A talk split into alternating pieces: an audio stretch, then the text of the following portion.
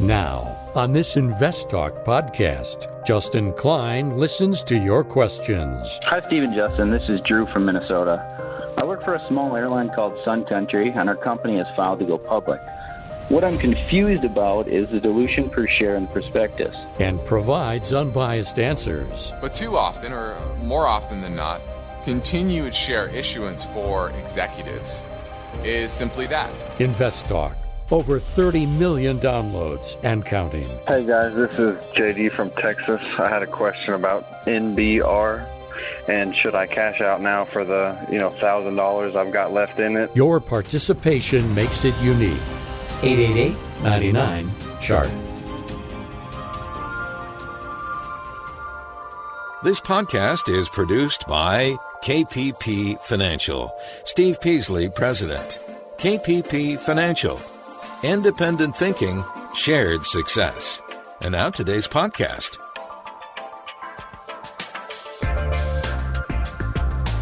Good afternoon, fellow investors, and welcome to Invest Talk. This is our March 25th, 2021 edition of Invest Talk. Appreciate you all tuning in this hour, and I am going to do my best to execute on my goal each and every weekday, which is to help you become a better investor, a more educated investor, a more disciplined investor.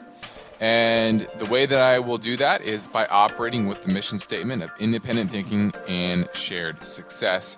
So that means I'm going to present everything today without bias when I'm answering questions about a stock, about the market, uh, about uh, different asset classes, about different processes that go into the investment world. I am going to do that with just the facts that are brought to me in front of me with the uh, the data that I have, as well as my 20 plus years of market experience. Now, I'm Justin Klein, and of course, we encourage you to contact us with your finance and investment questions. And when that happens, you get to shape the show to your liking. And now you can call and interact with us right now during our live stream program, 4 to 5 Pacific time. Or you can leave a question after hours if you're listening later on the podcast and leave a message on our Invest Talk voice bank. Either way, the number never changes 888 99 chart. So let's get right to our first caller question now. Hi, this is Dave from New Hampshire. I was wondering if you could tell me what you think about an ETF called PIC, P I C K, and if you think uh, now might be a good time to pick some up. Thanks for your uh, time and thanks for everything you do. Bye. All right, looking at PICK. This is the iShares MSCI Global Metal and Mining Producers ETF. So the top holding is BHP, Rio Tinto's number two, Vale, BHP, a, a different version of it, as number four. So that's about 14% of the overall portfolio. Anglo American, Freeport, McMoran, Glencore. So this is, these are the big miners of the world, not just gold miners talking about mining for all types of raw materials, metals, uh, types of inputs that go into steel, coal, things like that. So, broadly diversified, which I like within that space. And I'm going to give this thumbs up. It has pulled back recently, but it is pulling back into some support. And I like a lot of the names in this uh, in this ETF. So I'm going to give it a thumbs up. If you don't want to go through the process of doing deeper research on the individual names, finding the best ones within it, then this is a nice blanket pick, no pun intended, in P I C K. Now, what I would do, if you were so inclined, is to look at the holdings, like I just read off, and there's uh, 50 plus different holdings. And I would do deeper research on those and the different subsectors within the metal and mining space. And that's what I would be looking at. But if you don't want to do that work, this is a solid ETF to get exposure to. Now, why am I doing this podcast? Well, I know that you need help, you need strategies, you need perspective, you need discipline and data. And that's what I'm here to help provide. And that's why I'm ready to take your calls right now or anytime listener line at 888-99 chart. So give me a call. Let's look at the market today. The S&P was up 20 points, well off its lows. We started the morning down decently and really rallied throughout the day off of some pretty good support levels. So it's not shocking in that sense, but you continue to see that rotation the Qs were down a bit. The NASDAQ composite as a whole was up 15 points, about 0.1%. So very, very kind of flat to modestly down day on the, the tech side of the ledger. In fact, growth, the growth side, if you're looking at the Morningstar style box, grow, large cap growth and, lar- and mid cap growth were the two areas of the market that were down today. Everything else was up. Small caps were up, even small cap growth. Not as much as small cap value, up 2.7%. Large cap value up 1.07%. So you continue to see that rotation out of tech and into value. And this is going to be a long term trend. There's going to be months, maybe even years, where that changes. But you've seen the handoff to fiscal, and Biden had a conference today, a press conference, his first official one seemed like it took a little while, right? It's been two months since he's took office, about. And this is his first official press conference, but he spoke a bit about infrastructure and what that ultimately comes down to, how much, what is it focused on, etc., is yet to be determined and won't be determined by President Biden. A lot of people put too much weight on a president. It's one man who does not make, or woman potentially at some point. He doesn't. He or she does not make the laws. Congress makes the laws. So while Biden can propose something, and the Democrats in the Senate and uh, in, in Congress in general is going to, they're going to go along, but they're not. They're going to disagree to some extent as well. Joe Manchin, who is now probably the most powerful one in Washington, kind of the swing vote in the Democratic Party, and he's the most conservative member. And his view of what infrastructure should be, spending, and how to pay for it is more important than, than most others. And so, just shows you a good example of why one man isn't going to swing the infrastructure package one way or the other, but will have influence. And a lot of people will have influence, not just uh, President Biden. So that'll be interesting as well. But we know based on policy, governments are going to spend, it's just a matter of how much and what areas. So this was another day of a continued rotation with a bit higher rates and better value performance. You're listening to Invest Talk. I'm Justin Klein. I invite you to join me for Finance Podcast Week.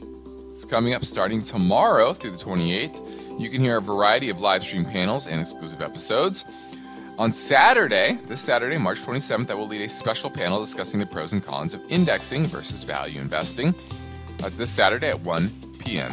Eastern, 10 a.m. Pacific. Keep listening to today's podcast for more details, registration information, and the free passcode. This is Invest Talk. Uh, we're taking your calls live at 888 99 chart.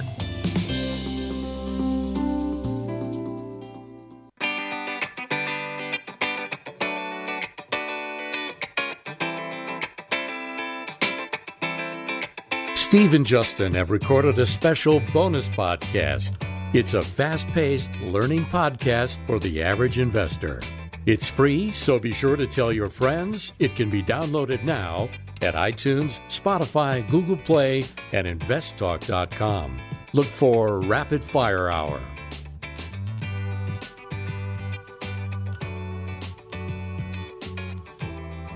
Now, my focus point today concerns the story after a healthy January, restaurant sales have slowed.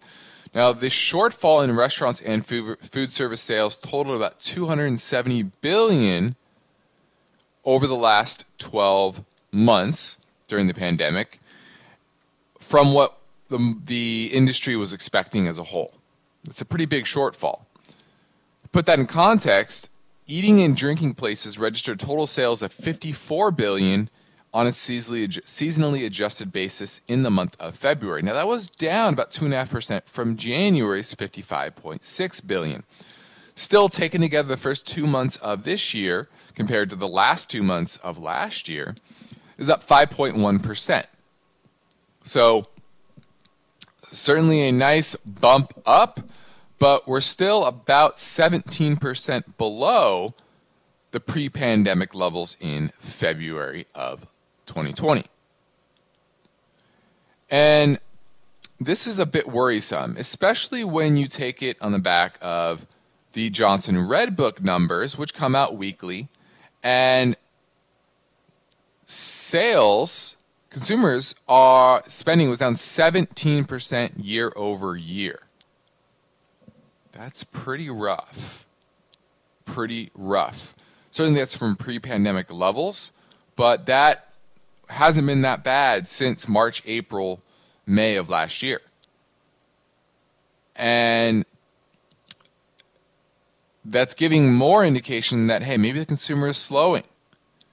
Maybe that stimulus is not going to be spent or isn't being spent.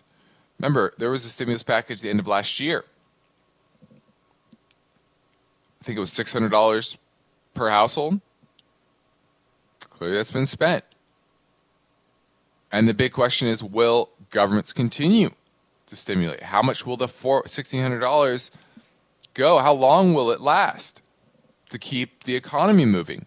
And how many jobs can we create over the next six, nine months to, order to fill that gap that we've seen and that we've experienced over the last 12 months? Now, some economic data came out today, and the continuing claims for unemployment insurance dropped more than expected, which was good. But still, we're at 3.87 million. Pre pandemic, we were at about 1.6 million. Still about 2 million more job more, more jobless claims than pre pandemic. That's not nothing. And initial claims for unemployment did drop to 684,000, which is the lowest level since pre-pandemic. So that's nice. So we're we're we're healing, but still elevated. And are we healing fast enough? And what was what is that going to level out at? Will be very very important. Now the Kansas City Manufacturing Production Index that came up at 23 that remains relatively strong. So that's really where the strength in the economy is. It's that manufacturing remains robust with the weaker dollar and inventory levels relatively low. So that's going to be a big boost to the economy over the next 6 to 9 months is restocking. We've heard about how difficult it is to get certain goods. And business is business. They're going to try to catch up. So, along with stimulus, that's going to help kind of the raw numbers when it comes to business activity, but consumer spending, which is roughly two thirds of the economy, still is starting to look a little bit weary. So, keep an eye on that. Now, we have a bit of a backlog of voice bank questions, so we're happy that you are calling, but I don't want to make uh, don't let, let them become stale. So today we're developing more time to these calls. This came in earlier at 888 99 chart. Hi, my name is Jay. I wanted to get your thoughts on Qualcomm. I've had some shares that have obviously dropped significantly, and I've been trying to average down into them. And I'm wondering um, what your thoughts are on Qualcomm for the future. Thank you. We actually talked about this internally, and 100 is $100 a share is our target for picking up Qualcomm. We're at 127 now. It is in a downtrend. I like Qualcomm longer term, but its momentum has certainly waned and looks to be repricing lower. And I would have it on the watch list, but once again, our target is 100 to pick this up. And that's a, a bit lower than our fair value, which is around 1, 115 or so. Now it's at 127. So I like Qualcomm just uh, not quite at our buy point yet. You're listening to Invest Talk. I'm Justin Klein. We are now almost through the first quarter. With all the changes we see happening, it's important to remember that during periods of market uncertainty, the task of building your own personal financial freedom must continue. Yours is going to be different than everyone else's. You have your own path, but does not mean that we can't help guide you and everybody else on their own individual path. So that's why your participation is vital for this show, and we're taking your calls live at 888 99 Chart.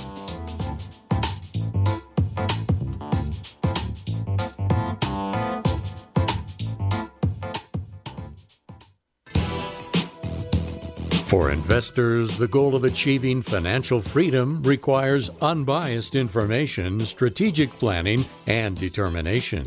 Congratulations! You've found the podcast that is dedicated to helping you succeed. Invest Talk. Steve and Justin welcome your questions anytime on the Invest Talk listener line. 888 99 Chart. Hey guys, this is JD from Texas. I had a question about NBR. I got about 20 shares last March under $15 a share. Started selling them one at a time at about 300%. Sold another one at 350, another one at 400, and so on. I have about eight shares left, up about 800%. My question is, I was wondering how this is still going up if it's losing, you know, $24 a share. And should I cash out now for the, you know, thousand dollars I've got left in it, or should I wait and see if it goes up to five or ten because it's all, you know, house money at this point? Can't wait to hear your answer. Thanks.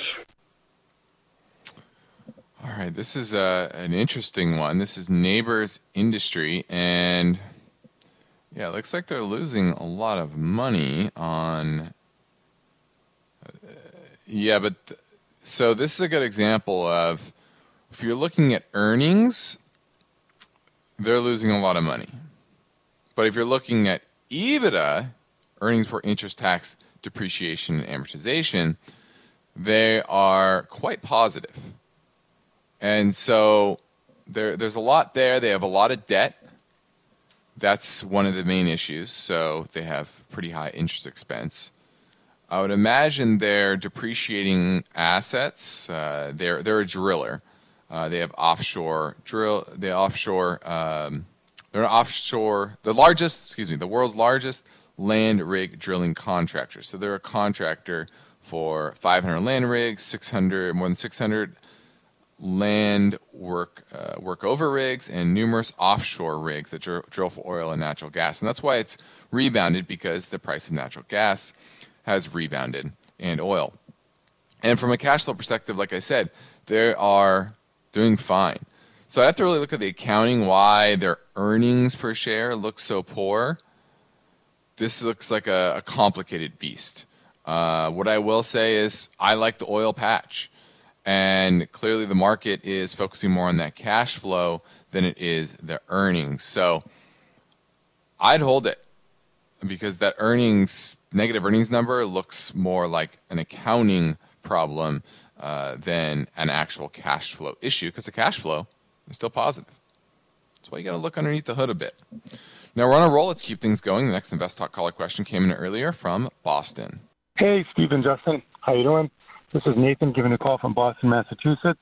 Love the show. Just had a question for you about IEC Electronics, ticker symbol IEC. Looked like a good company to buy. Um, had some good, strong performance, and stock price was on the rise. I bought it back in January at about $15 a share. Since then, I guess the the quarterly um, results came out was a little bit lower than expected, and it's dropped down to about $12 a share. Just wondering what you thought if the uh, the long term prospects were good Appreciate your help. Love the show. Thank you. Bye bye.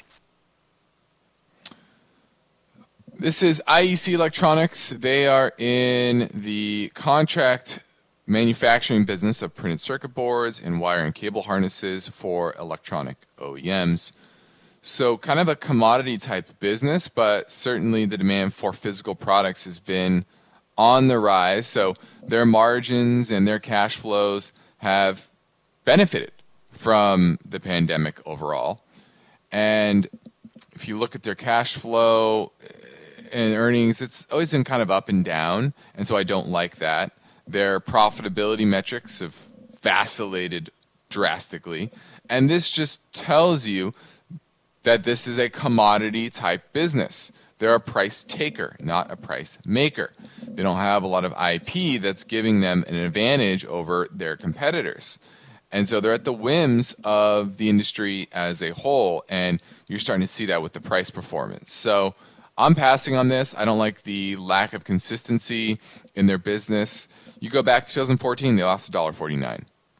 Then they made a dollar or 47 cents in 2016, and then only a penny in 2017. Then all the way up to 70 cents in 2020, supposed to make 89 cents next year. So the trajectory so far is good, but longer term, their business is too up and down for me to love it. So I'm going to certainly pass on IEC Electronics. I think we can fit one more caller question in before the break. Let's try that now. Hi, this is Nate in Arizona. I am just calling to see what you guys think of ticker JHG. Thank you very much. Looking at Janus Henderson, and this is a fund company. They're out of the UK. They provide investment advisory services, distribution, administration services to mutual funds. So they're a mutual fund company. And for the, a long period of time, indexing has been stealing market share from these fund companies. More money flowing into your index funds and out of more actively managed funds. And so their business has been in a somewhat of a decline. But if the market keeps going up, if equities keep going up, rising tide lifts all boats kind of thing. So profitability wise, they are weaker than in the past, but still their cash flow is good, their balance sheet is good, they're buying back shares. I like that. So I'm going to give this an overall thumbs up on Janus Henderson. Now, the next Invest Talk, the story. It can be fun to play this game. If you had invested $1,000 in Bitcoin one year ago, what might that be worth today? Several factors led to a surge in Bitcoin buying in 2020, and a purchase in March 2020 would have increased its net worth substantially. And Steve's going to get to that story tomorrow and give you a little context. But for now, I'm Justin Klein. I'm ready to take your questions live at 888 99 Chart.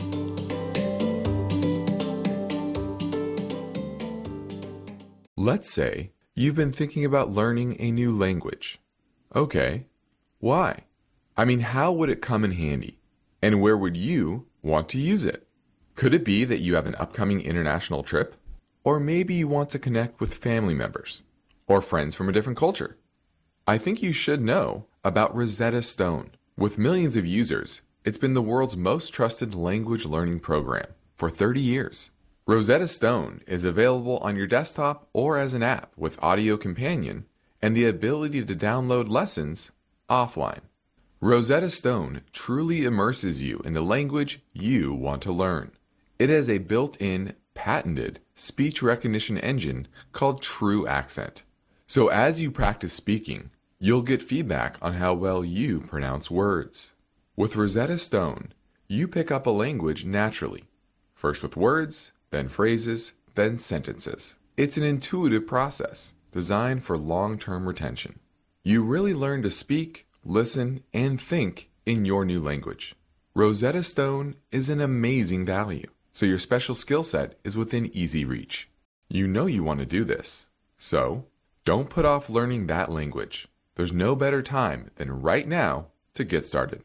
For a very limited time, InvestTalk listeners can get Rosetta Stone's lifetime membership for 50% off.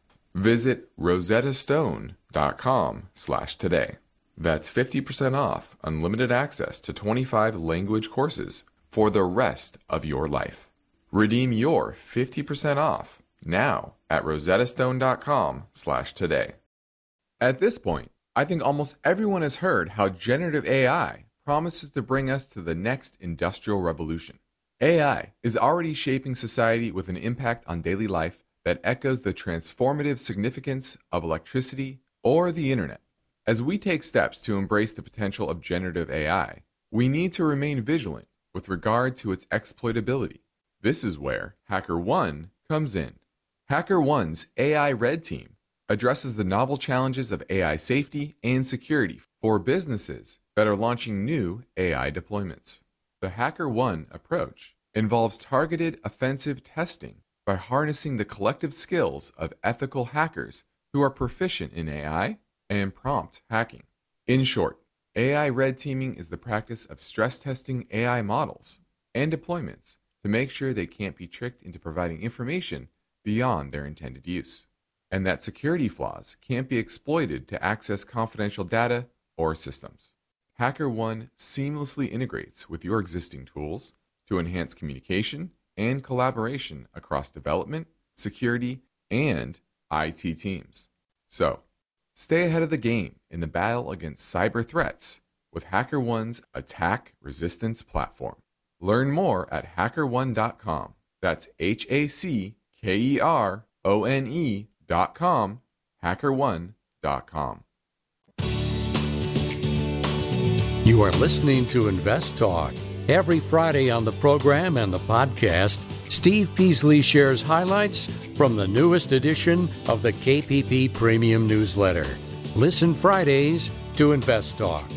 And now, Steve and Justin welcome your calls and questions. 888 99 Chart. We're going to head up to Seattle and talk with CJ looking at Etsy. Do you own it or are you looking to buy it?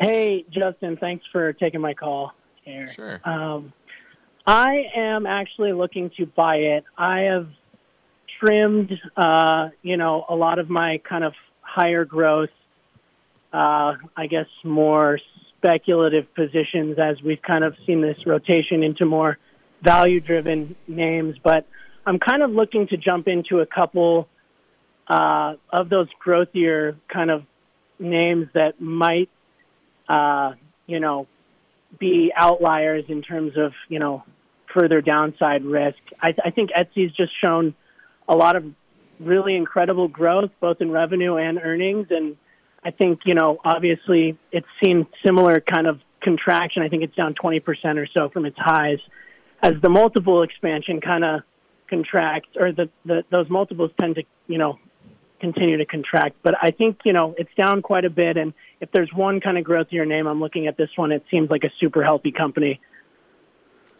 Well, it's definitely healthier than a lot of the zero earnings, zero cash flow names. My issue with Etsy is that this is an online retailer and they're especially focused on handmade, vintage, vintage items. And with everyone staying home, there was uh, more clearly more shopping online, but also more time to make handmade goods, to, to find other sources of income uh, that, for people that were maybe laid off. And I think that's going to reverse. And if you look underneath the surface of online sales, that is reversing. And so, are you going to go all the way back to only earning what is it a dollar? Let's see, pre-pandemic, they're in 76 cents per share.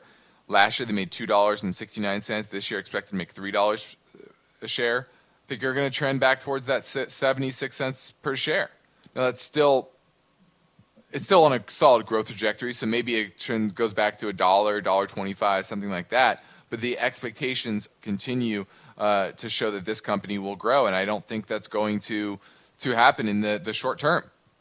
I think you're going to have a reversion to the mean here, and it's still pretty overvalued, even if you're looking based on these pandemic type earnings. Enterprise value to revenue at 14 times. That's expensive. Enterprise value to EBITDA 52 times. Also expensive on inflated revenue and EBITDA numbers. So, no, this is not a name that I would be excited about getting into in the near term. We need to have that reversion to the mean. And to me, my value on this stock is closer to 60 $70 as opposed to 200 and or you know, $196 at the close today. So I, I understand what you're saying, but I don't like the reversion to the mean. I would rather own companies whose, we own one in particular, who's also an online platform, sales platform for, for goods and, and clothing, but are more targeted towards areas where people are going to buy more of, right? Think of going out. Say that. What do people buy when they're now planning to go out to events and things that they haven't been doing for the past year? Those are the types of plays that we're looking at. So Etsy, uh-uh, the momentum is now down, and I believe their business prospects are headed lower as well, at least in the short term. Long term, that may be another story. Thanks for the call. Now, as you've likely noticed, we like to get live calls because we can interact with listeners, but of course, we appreciate the voice bank questions. So this one came in earlier on 888 chart. Hi, Stephen Justin. This is Drew from Minnesota. I work for a small airline called Sun Country, and our company has filed to go public. We have the option to buy shares this upcoming week at an assumed price between 21 and $23. We have very strong growth prospects and are diversified between passenger operations, charter operations, and flying the 737 for Amazon. Sun Country has actually added aircraft during the pandemic. What I'm confused about is the dilution per share in the prospectus. It states with an assumed price of $22 after dilution per share to new investors, shares will be worth 1907. This is the first time I've had the opportunity to buy shares of a company like this. Can you please explain the dilution of shares? Should I buy the reserve shares or should I wait to see how things shake out after the IPO? Thank you, and I look forward to hearing your response on the podcast. Okay, let's see. Looks like they already went public. Let's see if I can find this here. Sun Country Airlines, yeah, SNCY. This looks like it recently went IPO. Now, yeah, it went IPO on the 17th of March. Now trading at $31 a share. So clearly up from that 21 or so you you spoke about. So it'd be smart to had buy had bought it, and and that's not uh, atypical. There's often that bump uh, when a company goes public, and all investors can gain access to it. Now, share dilution is just simply that issuing the company issuing more shares and if there's a million shares outstanding and you own one share well you own one millionth of the company. If they buy back a bunch of shares, you're going to own a bigger portion of the company. If they issue more shares and you still own that one share, now you own a lesser percentage. And that's how dilution works. And that happens often in the IPO process uh, when there is big change of ownership change in uh, the capital structure, etc., there's often share issuance. There's often share issuance on a continual basis for stock option incentives for employees like yourself. So, how much dilution that created, I have to really look at the deal and the details and dig into it. But dilution's never a great thing. Management might say, well, we're using it for uh, expansion and growth, etc. And if they execute well on that expansion of growth, it's financed with share issuance, then it can be accretive to you as a shareholder and to the company as a whole. But too often, or more often than not, continued share issuance for executives is simply that. It is a way to pad the executive compensation packages for the top people in the company to the detriment of the shareholder. And that happens a lot as well. So the devil's always in the details. And I'd have to really look at the details to give you a full answer, but hopefully you still bought in because it's trading at $31 a share. Now let's make it three in a row. The next question came from Pennsylvania. Hey, Steve or Justin. This is Taylor from Philadelphia. Calling to talk to you about NVIDIA, NVDA. I've owned it for a while. I really like the underlying business. I like their exposure to chips, especially uh, EV chips. Obviously, it's been hit hard by this recent tech correction. Just want to know if you still think the company is a good value. Is this an opportunity to buy more because it has strength for the future, or how you'd value this company going forward. Thank you. Look forward to listening to the show on the podcast. Well, it's definitely not a good value. Enterprise value to revenue, 18 and a half. Enterprise value EBITDA, 54. It's about double or triple what I would like to see from a valuation perspective. you can say they're growing dramatically and that they will grow into that valuation. And that's certainly a possibility.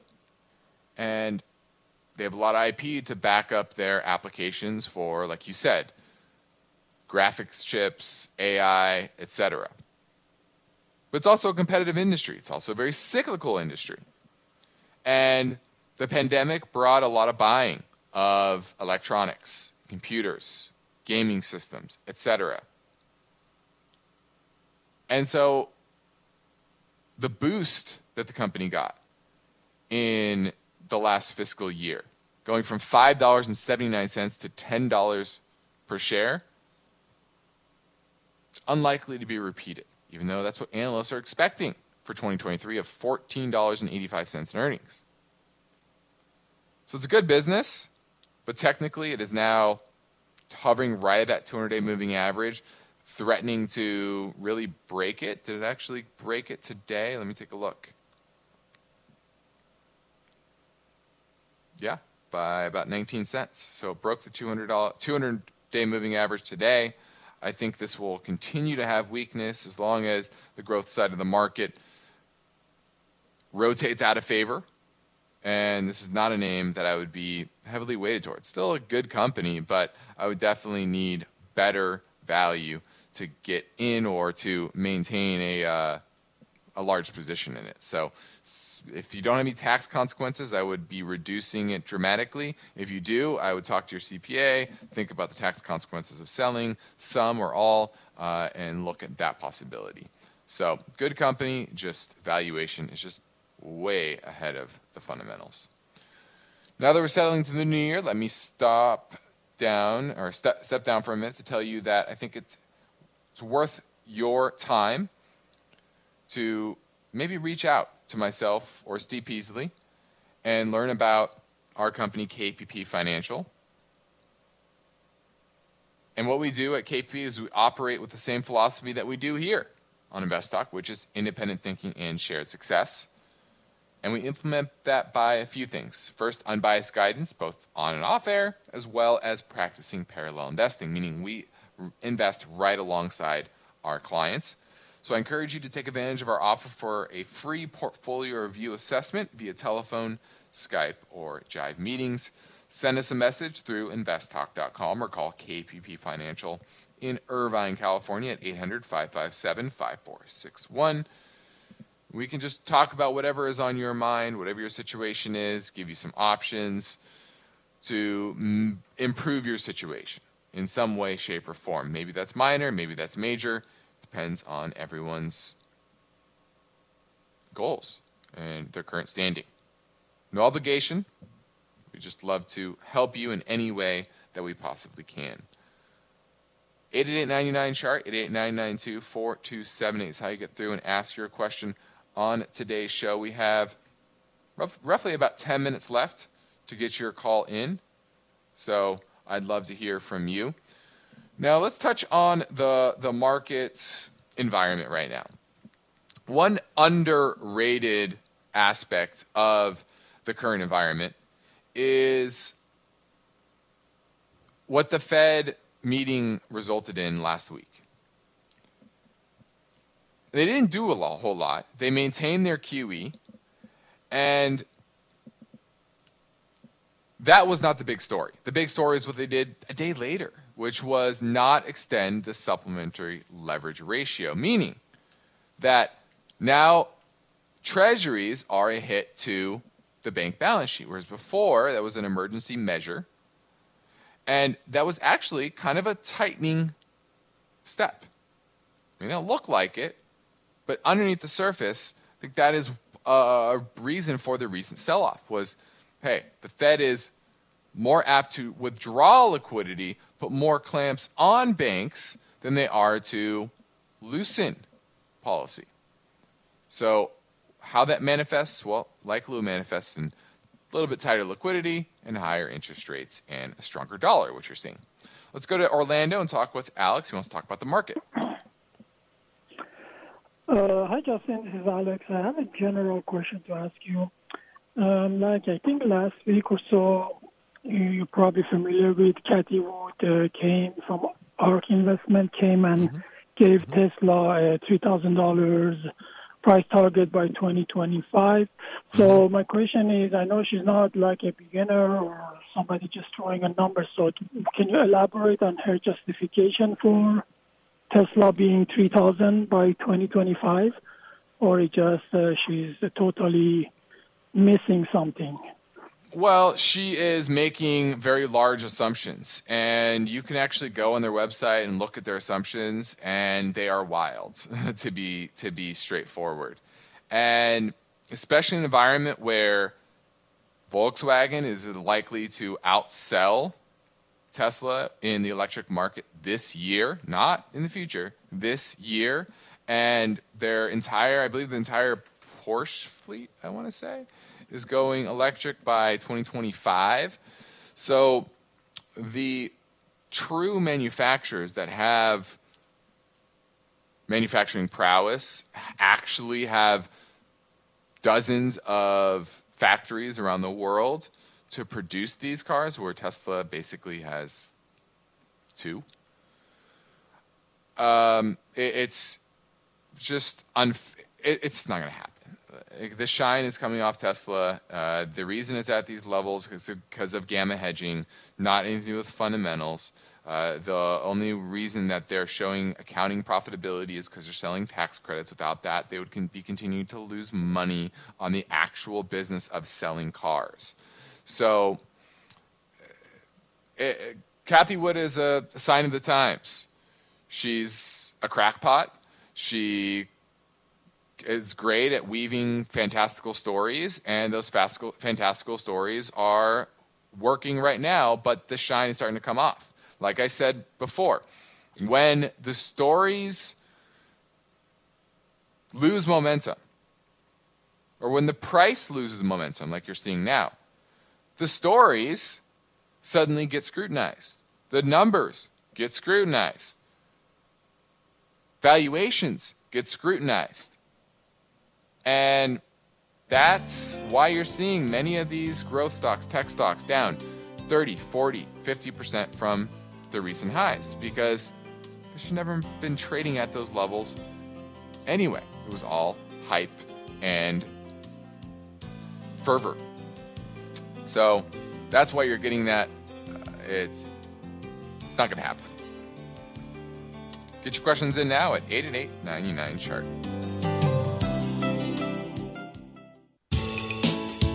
Invest Talk listeners are invited to join Justin Klein as he participates in Finance Podcast Week, March 26th through the 28th. In fact, Justin will host a special live stream panel on Saturday, March 27th at 1 p.m. Eastern Standard Time. Head over to podbean.com slash podcast week slash finance to register. Use the code InvestTalk for a free pass. Head out to Atlanta and talk with Vitali. He's looking at Barrick Gold. Hey, Justin. Thanks for taking my call. Um, I was wondering if you're still bullish on Barrick Gold because it's uh, it's been down the last three four months. Um, so just want to get your opinion. Yeah, we are. I, I the the whole industry has been in a downtrend since last summer as rates have been in going up, but you're starting to see a little life in the space trying to make a, a higher low here. And if it can, I think we are headed for a blast off in the miner space. I'm starting to see sentiment get really, really bleak in the space, but profitability remains very, very robust. Even uh, even though gold's down from 1900 to 1700 and and change, it's still a very, very profitable business at these levels, and earnings are near an all time high. Yields 1.7%. They've repaired their balance sheet. So there's a lot to like about, about Barrick and in the miners in general. And their, Barrick is one of the best run out there. So uh, we like Barrick, and uh, I'm a big fan picking it up here. Yeah. Thanks for the call.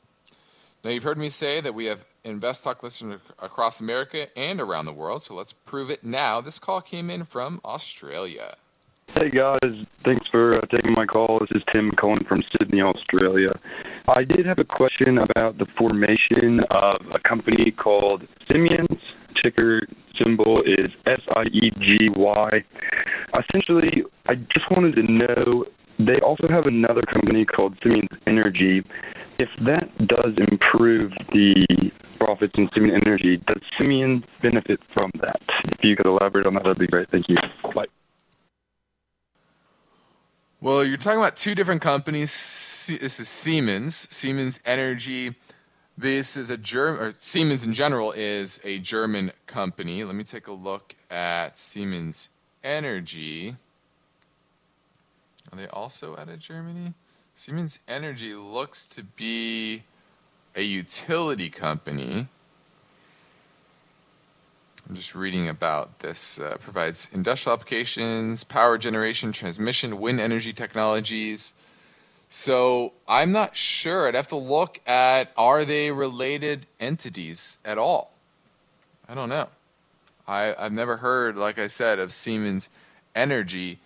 And oftentimes there are there's ownership, partial ownership. So maybe Siemens parent company owns a portion of Siemens Energy that happens a lot. I remember back in the day, Chipotle, I don't know if you know this, but Chipotle had an investment with, from McDonald's originally. And McDonald's owned shares in, I believe they sold it a while ago. It was probably a bad, a bad decision. But they owned 10% of it for a long period of time. But they were separate companies, separate publicly traded companies. So I'd have to dig into the footnotes. You have to look at the footnotes of Siemens, the parent company's financials, and see if they own some sort of stake in Siemens Energy. Or it could just be a coincidence. They have the same name. But I don't know off the top of my head. I have to do a little digging, but that's how these structures work, and it's not uncommon. Many, many times that happens. Thanks for the call from Australia. Appreciate it. Now, I want to remind you that tomorrow is the start of Podcast Finance Week on Podbean, and there's a lot of great panels that are uh, going live, and I'll be part of one, like I said, Saturday morning. You can find out more on our website, investtalk.com, and you'll find the link to the Eventbrite page where you put in the code InvestTalk in order to register. We have we get 100 slots. InvestTalk does. So uh, head over there and register so you can listen live. No, I'm Justin Klein. This completes another Invest Talk program. Steve Peasley and I thank you for listening. We encourage you to tell your friends and family members about our free podcast downloads. We post a new program each weekday shortly after the end of our live stream broadcast, which concludes at 5 p.m. Pacific time. Get your free download anytime at iTunes, Spotify, or Google Play, and be sure to rate and review. Independent thinking, shared success. This is Invest Talk. Good night.